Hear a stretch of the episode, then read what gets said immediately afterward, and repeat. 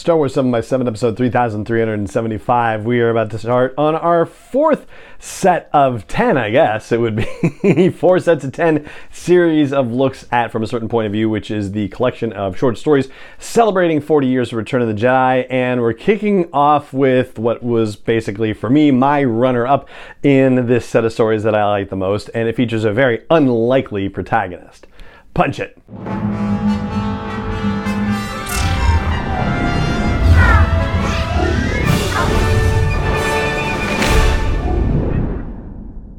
Hey Rebel Rouser, I'm Alan Voivod and this is Star Wars 7x7, your daily dose of Star Wars joy, and thank you so much for joining me for it. So we are back looking at the 40 short stories that comprise the collection From a Certain Point of View, celebrating 40 years of Return of the Jedi. This time we are talking about The Light That Falls, which takes place on Dagobah during the events of Return of the Jedi. So like, you know, more or less entirely during those events, though there are a couple little flashbacky things and that's fine.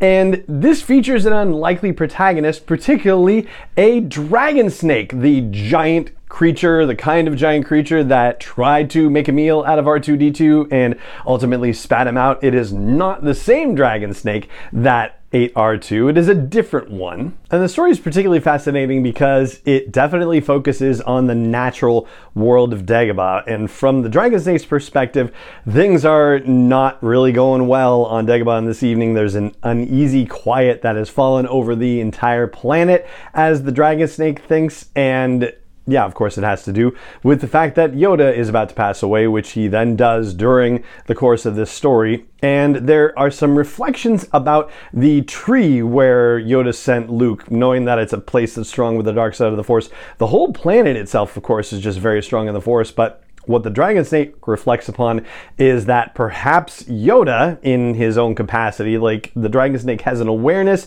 that Yoda may have been part of what kept the planet in balance at some level. And the dragon snake, being, you know, ecologically minded in some sense, is aware that balance is necessary for every ecosystem, and that Yoda's passing may have affected the balance of Force power on the planet. Not necessarily that the dragon snake is aware of the Force per se, but just the fact that there is a darkness, and that darkness may, you know, be able to hold greater sway over Dagobah now that Yoda has passed away. There's also some fun reflections by the dragon snake about how Luke was a nuisance, and the dragon snake had thought about eating him basically because he just treated the place like a playground and stomped around like a bunch of the youngling dragon snakes would. But the fact that Luke had a laser sword that could cut things in half made the dragon snake wary of Luke, and so he just left him be. And there's also very touching things too, like the dragon snake watching Yoda and thinking that there were at times moments of profound sadness in Yoda, and that it seemed like when he was watching younglings that maybe he hadn't seen younglings in quite a long time, and that's where the sadness was coming from. And of course we know that's kind of accurate in a way. Ultimately, this dragon snake, who is named Bright Eyes by Yoda because Yoda says that he has bright eyes and a curious nature basically, and this is apparently rare for a dragon snake to be named in any kind of fashion, so I guess we have a remarkable dragon snake telling this story. But one of the things that the dragon snake does is kind of evaluate whether things are predators or prey, and you know, they have to live and die by those decisions and whatnot.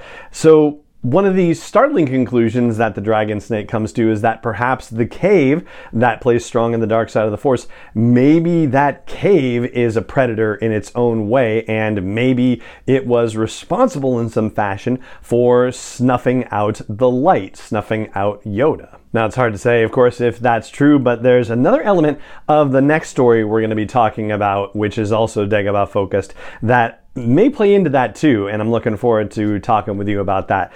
But that's pretty much all the, you know, fun stuff to highlight about The Light That Falls, which is the, I guess this would be now the 13th story that we've covered here on the podcast from that 40th anniversary collection of short stories for a certain point of view for Return of the Jedi. And that is going to do it for this episode of the podcast. It just remains for me to say thank you so much for joining me for it, as always. And may the Force be with you wherever in the world you may be. Star Wars 7x7 is not endorsed or sponsored yet by Lucasfilm Limited, Disney, or 20th Century Fox, and is intended for entertainment and information purposes only. Star Wars, the Star Wars logo, all names and pictures of Star Wars characters, vehicles, and any other Star Wars related items are registered trademarks and/or copyrights of Lucasfilm Limited or their respective trademark and copyright holders. May the force be with them. All original content is copyrighted by Star Wars 7x7. We hope you love it.